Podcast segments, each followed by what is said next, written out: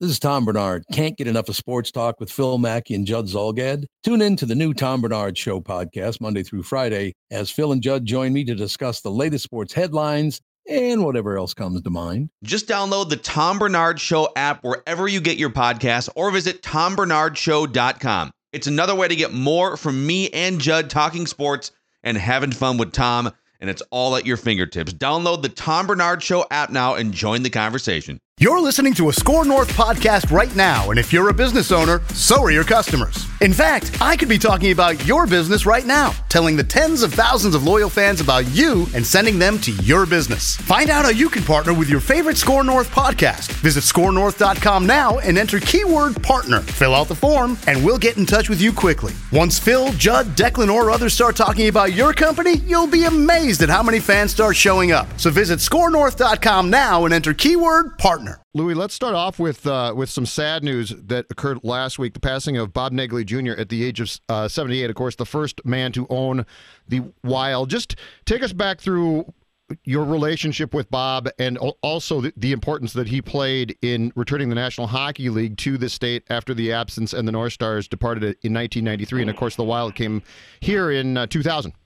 Well, I've known uh, Bob Naegele since I first came here back in uh, 19, I probably met Bob the first time in 1960.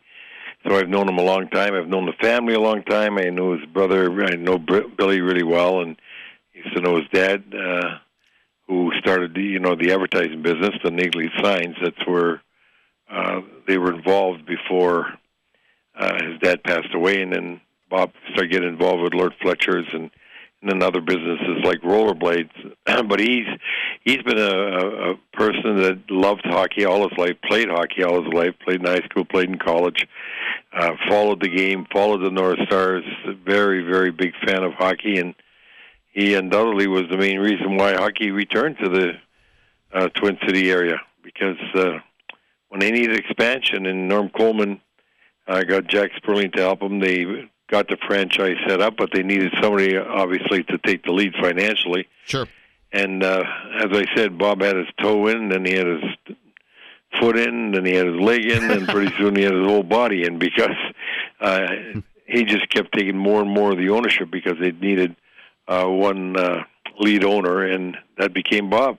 Lou, how close did did this um, state come to get getting franchises between 93 and 2000 just as far as I seem to recall there was talk of the Oilers and I want to say the Jets and, and, even Hartford. How close did we come to actually getting a franchise that that would have moved as opposed to the expansion franchise in 2000 well the they didn't get close to the Oilers at all. They did get uh, close. There was an opportunity it seemed for a while to get the Jets but then that blew up and that uh, the Jets then would have moved to the Target uh, Center but the the deal that uh, the fellow that owned the Jets at the time was going to get from the Target Center wasn't very good, mm-hmm. especially when you look at the suites and the advertising. You know his cut of it, so that's why the team uh, basically ended up in uh, Phoenix at the time.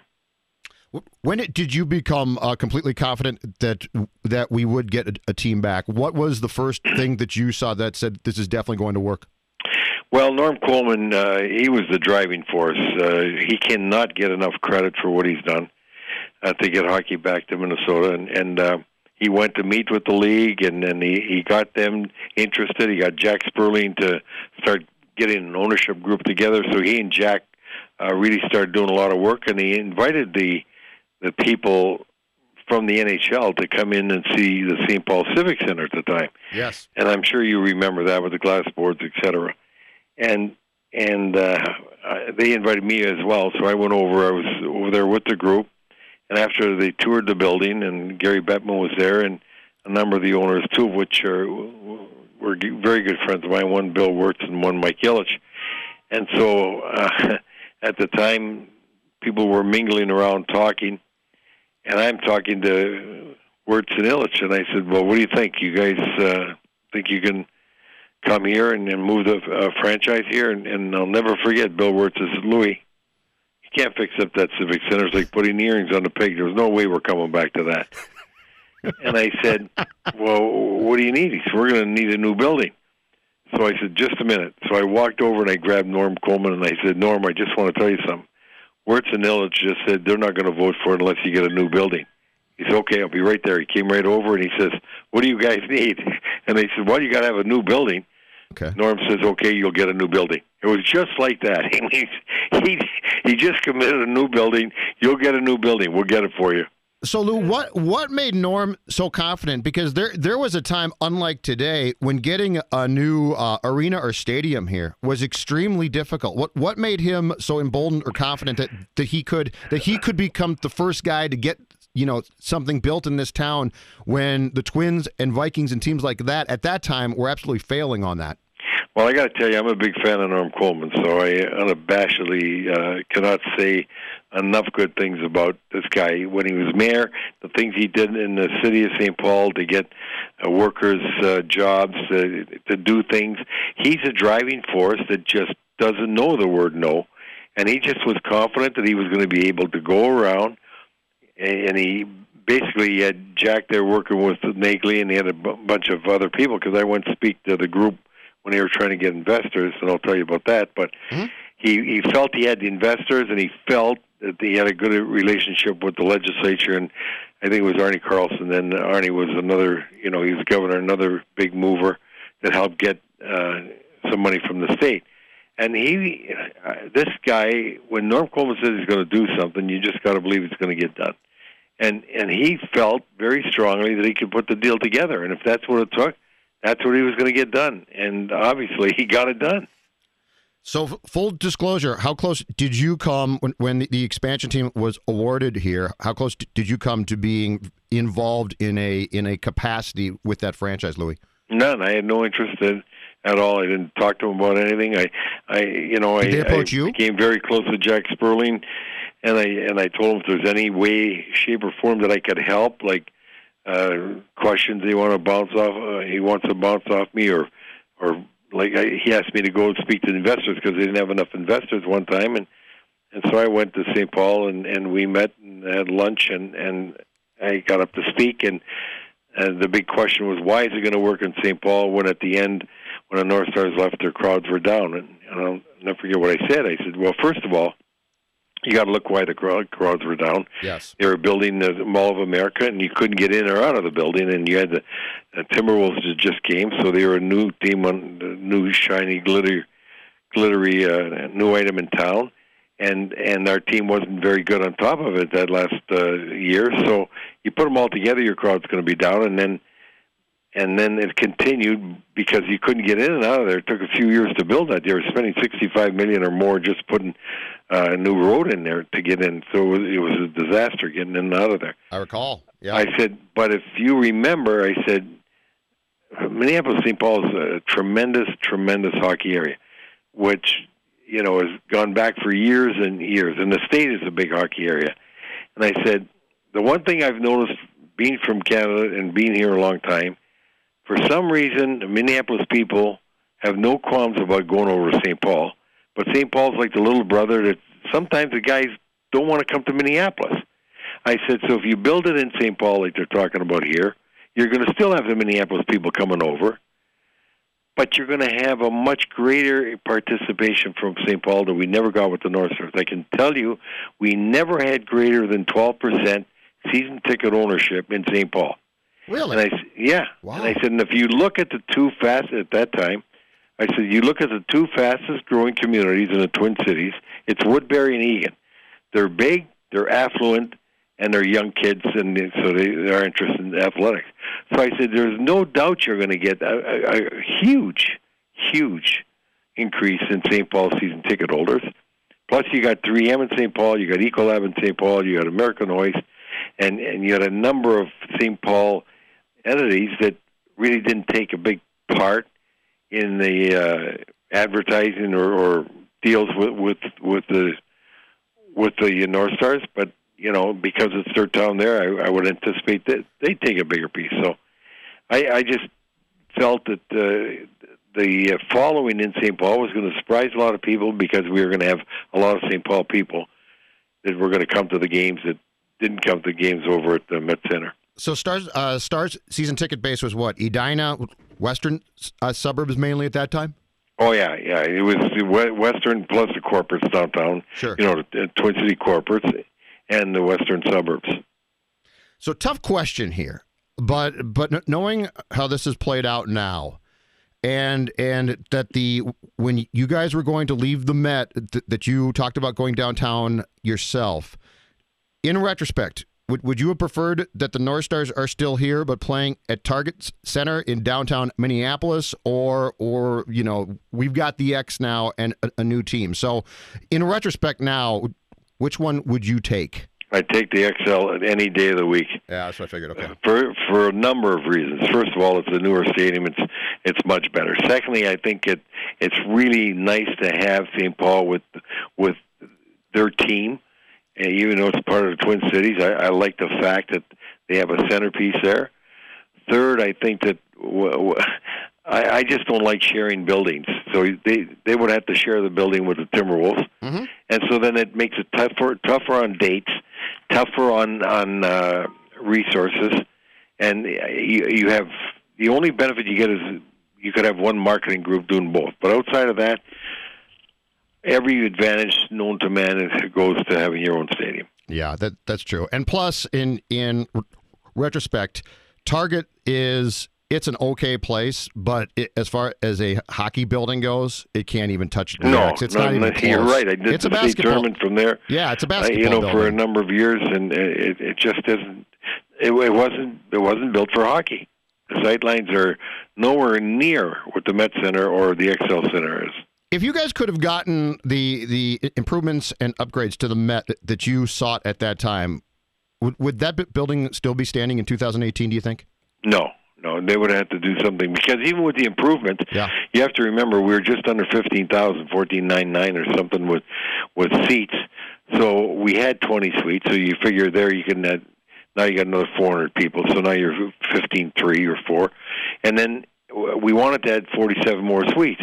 Well, even with adding forty seven more suites, at you know just under a thousand people, you're still at sixteen. That's not going to pay the bills. Yeah, true, true. Wild. What what are we to make of a team that uh, what won ten to twelve before they lost to the Capitals a couple nights ago? Uh, took five of seven, so ten of fourteen potential points on the road. This team, I give them credit, Louis, up until the Caps game, and, and the Caps are obviously defending Stanley Cup champions and very good. But up until that point, this team has looked damn good. I give them credit.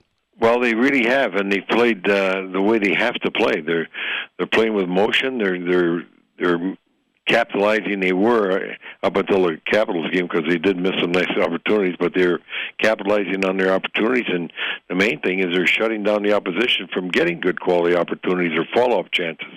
And they're really been a big uh, asset to the goaltender the way the defense and forward they're playing. So uh, I think Boudreau's I, I love him as a coach anyway. You just got to look at his record and you see how good he is. But I think he's doing as good a job as he's ever done with this team. Defense looks looks good too, right?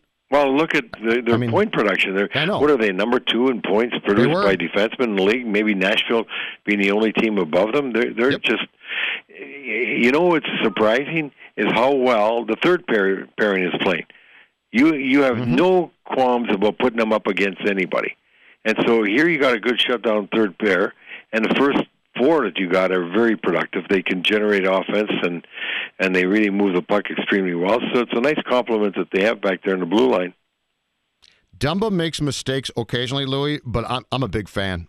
I've yeah, always you, you said have that. to be. I mean, He you can do a know that he can generate offense, and you never know when or how it's going to come. But you, you're on the edge of your seat when he gets a hold of the puck because he's capable of doing something that makes things happen. And boy, nobody shoots the puck harder than him. No, Uh, he when he slaps that puck, he's got a rocket, and the goaltender's really got to be on his toes to get it. Hey, ideally, how how much should Stalock play? Do you do you think? Because Dubnyk's been great, but if you were if if it was up to you to parcel out playing time, how, how much should Alex play?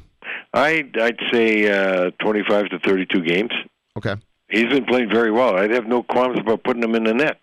And so that'll give Dubnyk a bigger rest and and keep him sharper. And and, and you you want to make certain that they're both playing and getting opportunities because uh, you never know if an injury bug's going to hit you somewhere. And if it ever hits Dubnyk, then uh, Alex is going to have to play a lot. So he he's got to be sharp. And if you look, just that the Rangers, uh, Lundqvist, uh, Lundqvist is playing quite a bit. So Mm-hmm.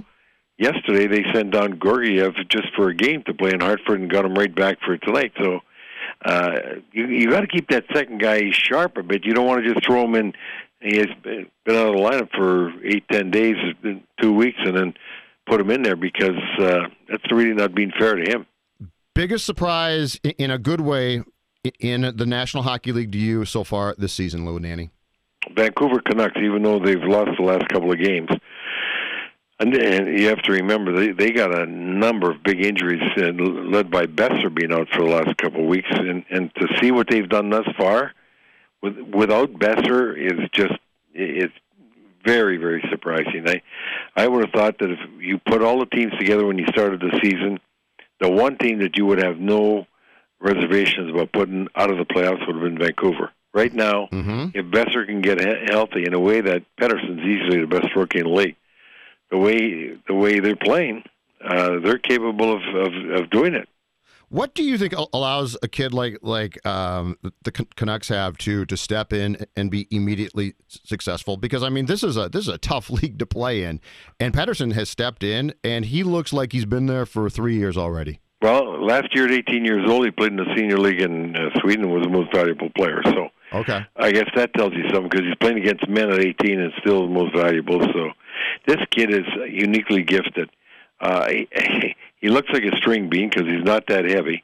He's tall and lanky, but his per, peripheral vision, his ability to handle the puck, his ability to get it off quickly and accurately, uh, he he does so many things well. He's, he's a pleasure to watch. I've I've seen him play three games now, and uh, I, I, I'm telling you, it's just amazing when you think that he's 19 years old, what level this can this kid can reach. It's, he's just unbelievable. And to your point, though, he's so he's so thin, and, Yeah. and you see him and think, "My God, he's going to get checked by a grown man and get hurt," and he is he does, and he's fine. So Well- that's what's well- impressive to me.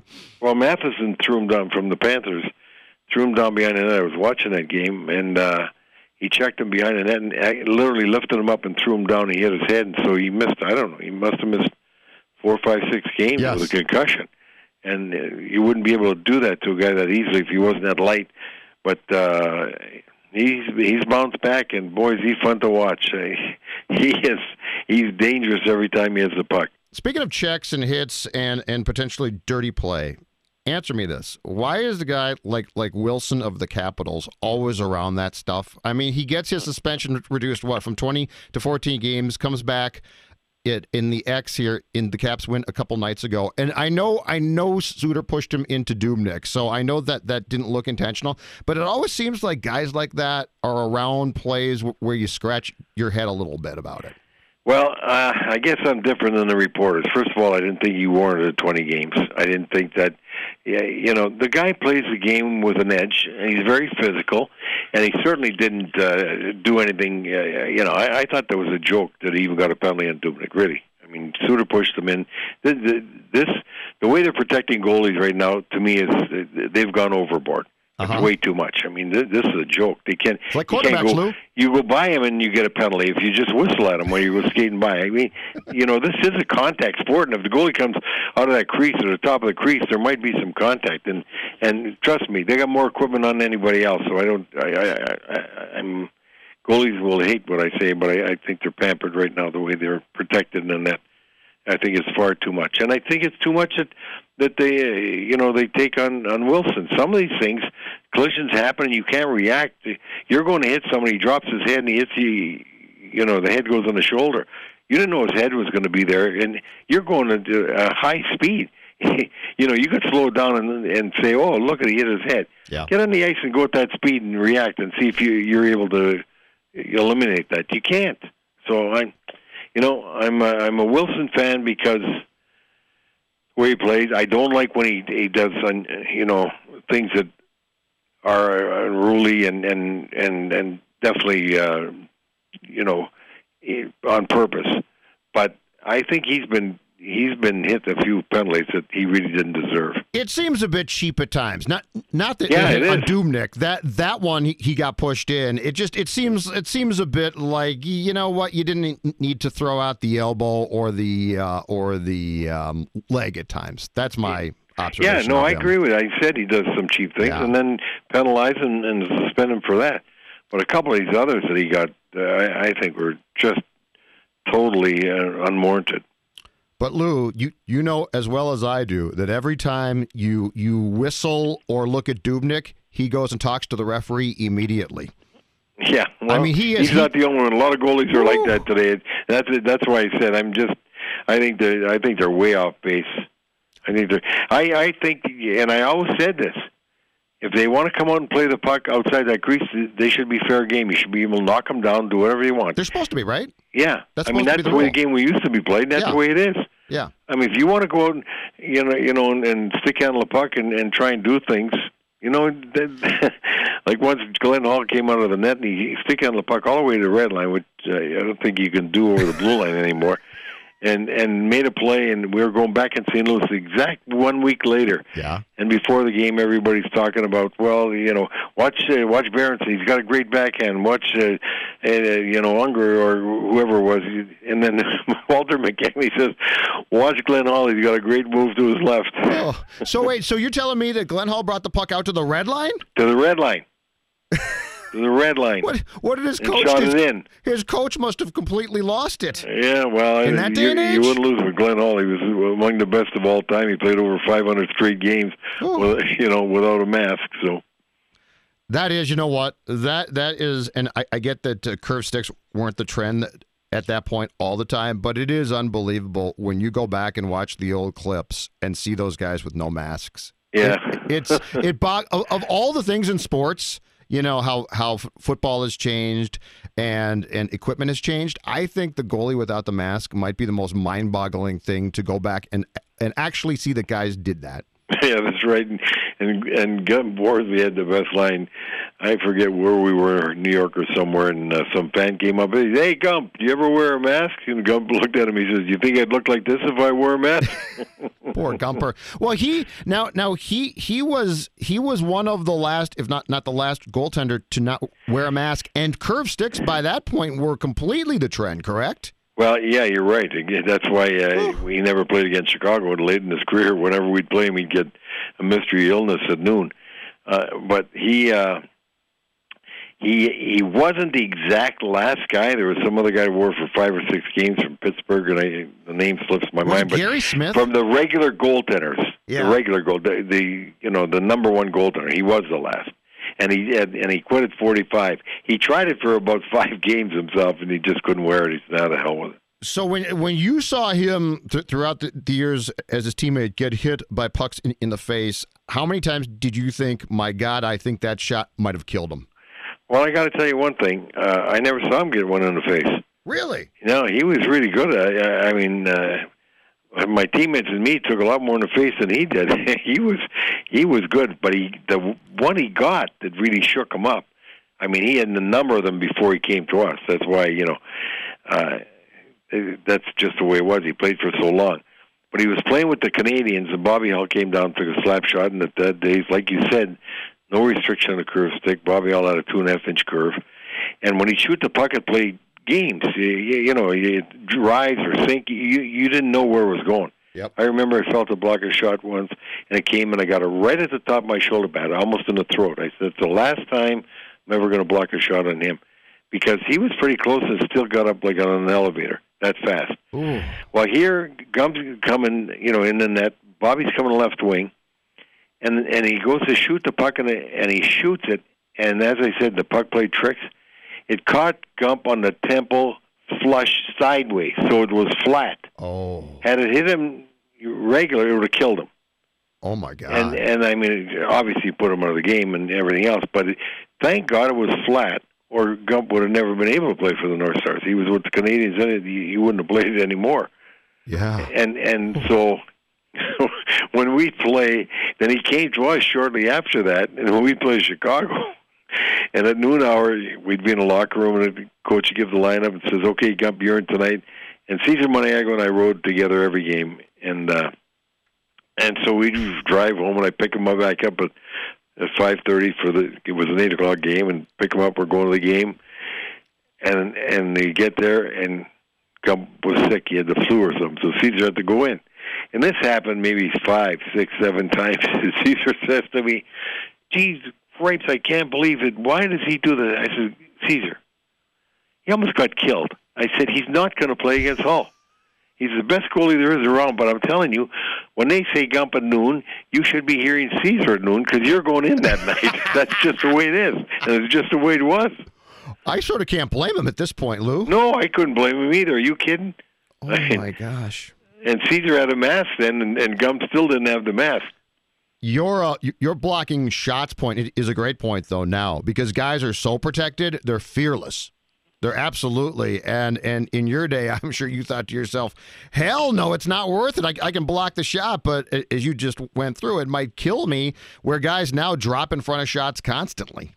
Well, I, I mean, we always dropped in front of shots, even then.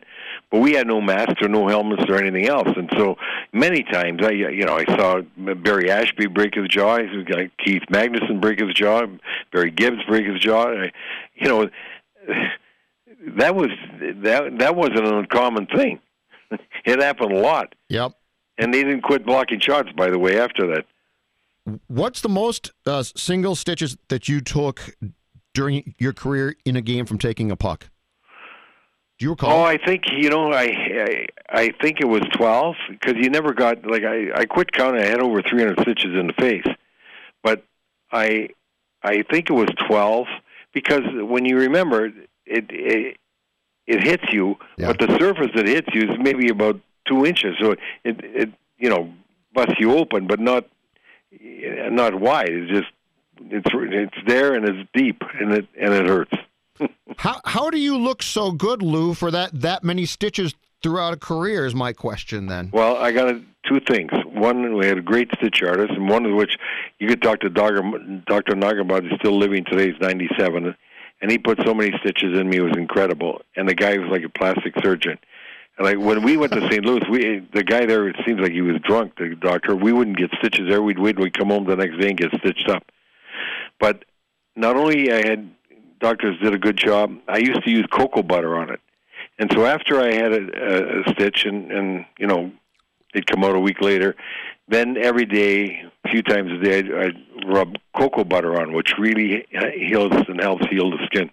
Well, that's very smart, actually. Then, okay. Yeah, somebody told me about it. it. It really worked well. Excellent last thing uh, on the flip side of uh, of most surprising thing to you in the league so far in a pleasant way what's the most disappointing team and, and or thing so far to you as we approach uh, the thanksgiving holiday lou nanne well a disappointing one as i said is uh, no i mean the, the, the surprising one is vancouver yep. in in in their play and i guess the disappointing one would to me would be St. Louis. I thought that they were just going to be gangbusters, and they're fighting a goaltender problem, and they're at the bottom of the division. I, I, I like St. Louis's team. I think they got some great parts in that team, but boy, oh boy, they are definitely not playing anywhere close to what they were going to thought to have been. How do you allow yourself when when you do all, all, the off season work that the Blues did? How do you allow yourself to go into a year w- with the goaltending question? Because the the Allen conundrum here is not new. I don't get that one. Like, if you're going to do all this work, don't you absolutely positively try and make sure you give yourself the best chance at goaltender, Louis? Well, first of all, you know, Allen's had some good times, especially against the North Stars. I mean, the Wild in the playoffs when he put us out. But uh, one thing we got to remember: everybody in the summer wins the Stanley Cup. For some reason, I don't know why it happens. From June till September, everybody got so much better, and they're all good teams, and and everybody thinks they they got a great club, and and they overestimate their players like I did, and everybody else does. Yep. And then reality sets in, and sometimes it's too late by the time reality sets in. And on top of that, eh, you know, I personally think the toughest guy it is to deal for is a goaltender. You know, you you just yeah, I can see that. I yeah. don't know. I just you don't know the guy, and I've seen it happen with so many. One year they're good, and next year they're not good, and then they might come back and be good again. You just don't know who, what, or how much to pay, or for how long, unless he's a bona fide guy that's. I mean, look at Dubnyk. He's been in three different teams before he got here. I know, and and what cost him a third round draft pick or something like yeah. that? They didn't pay much to no. get him from the Coyotes for that, no. that year, for sure. Although I give you credit there, Louis, you did pretty well. I don't recall you going into a season with with huge goaltender question marks back in the day.